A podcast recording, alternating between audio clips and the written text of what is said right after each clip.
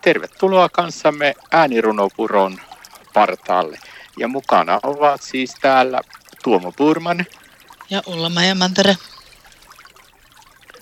Täällä ollaan Ullamajan kanssa äänirunopuron partaalla. Ja nyt kuullaan runo neljäs presidentti Kallio. Ole hyvä Ullamaja. Kiitos. Gustav Kalliokangas ei kerro mitään kenellekään. Miten hänet Suomen historiaan liitetään? Hänet paremmin Kyösti Kalliona tunnetaan ja aivan varmasti kalliolujuutta tarvitaan johtamaan maata talvisodan aikana tai neuvottelemaan välirauhan aikana. Kallio syntyi 10.4.1873 Ylivieskassa. Kuoli 14.12.1940 junavaunussa kotimatkalla presidentin toimesta luovuttuaan, mutta ensin muuta historiaa. Kallio oli presidenteistä ainoa, jolla ei ollut minkäänlaista tutkintoa. Hän oli maatalon poika, suurtilallinen, joka osti maata, raivasi metsää ja uutta peltoa. Maatalon töihin polte oli valtava. Vielä presidentti aikana piti tilansa hoidon omassa hallussa.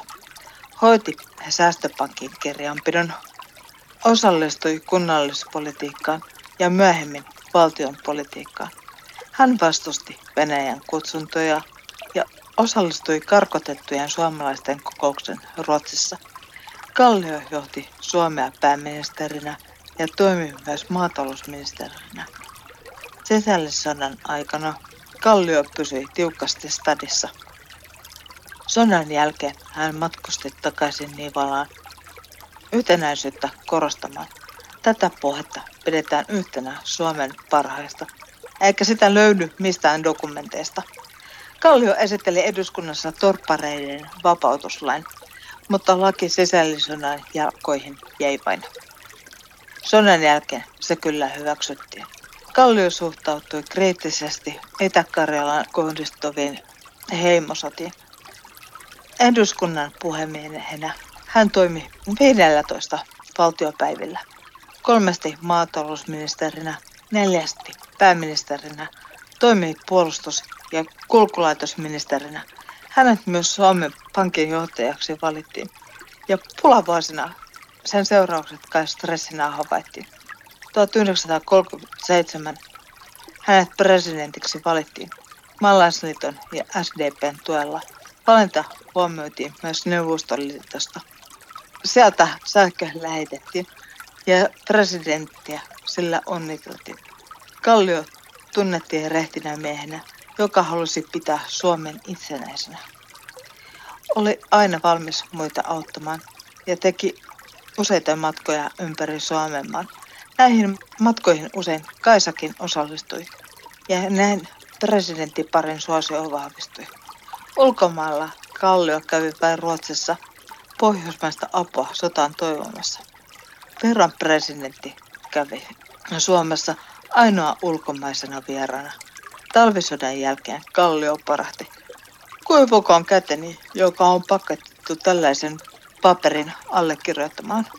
Sodan jälkeen hän keskittyi kansaa rohkaisemaan ja maata jälleen rakentamaan. Hän näytti itse esimerkkiä evakoiden asuttamisen ja antoi osan tilastaan heidän omakseen.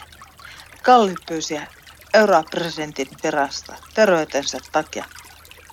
Kotilähtö oli hänelle kovinkin marja, mutta sitä hän ei nähnyt enää milloinkaan, vaan kunnioipartiota rautatieasemalla tarkastaessa, porilaisten marssia soitettaessa, hän adjutanttinsa käsivaralliselle tuupertui.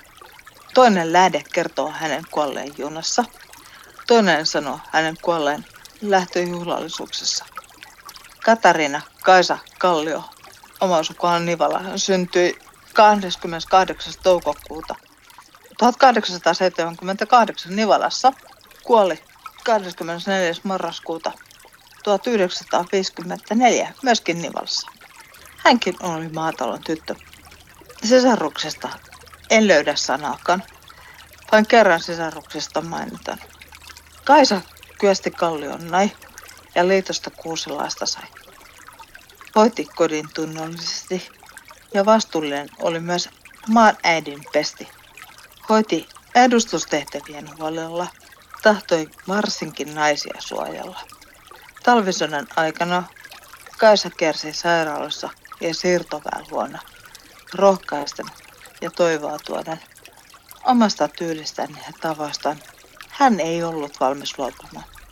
Asennutti presidentin linnaan kangaspuut, jolla syntyivät matot ja monet tekstiilit, mutta näistä osa on edelleen linnassa, vieläkin käytössä erityistilanteessa. 60-vuotis lahjaksi Sammelaan rahoilla hän Kaisankodin perusti uupuneille ja masentuneille rauhaa ja lepoa kaipaaville naisille. Miehensä kuoleman jälkeen takaisin Nivalaan matkusti tavallista elämää jatkamaan. Kaisa oli tunnetusti uskonnollinen, rohkea ja tunnollinen. Kiitos tästä neljäs presidentti Kalliorunosta.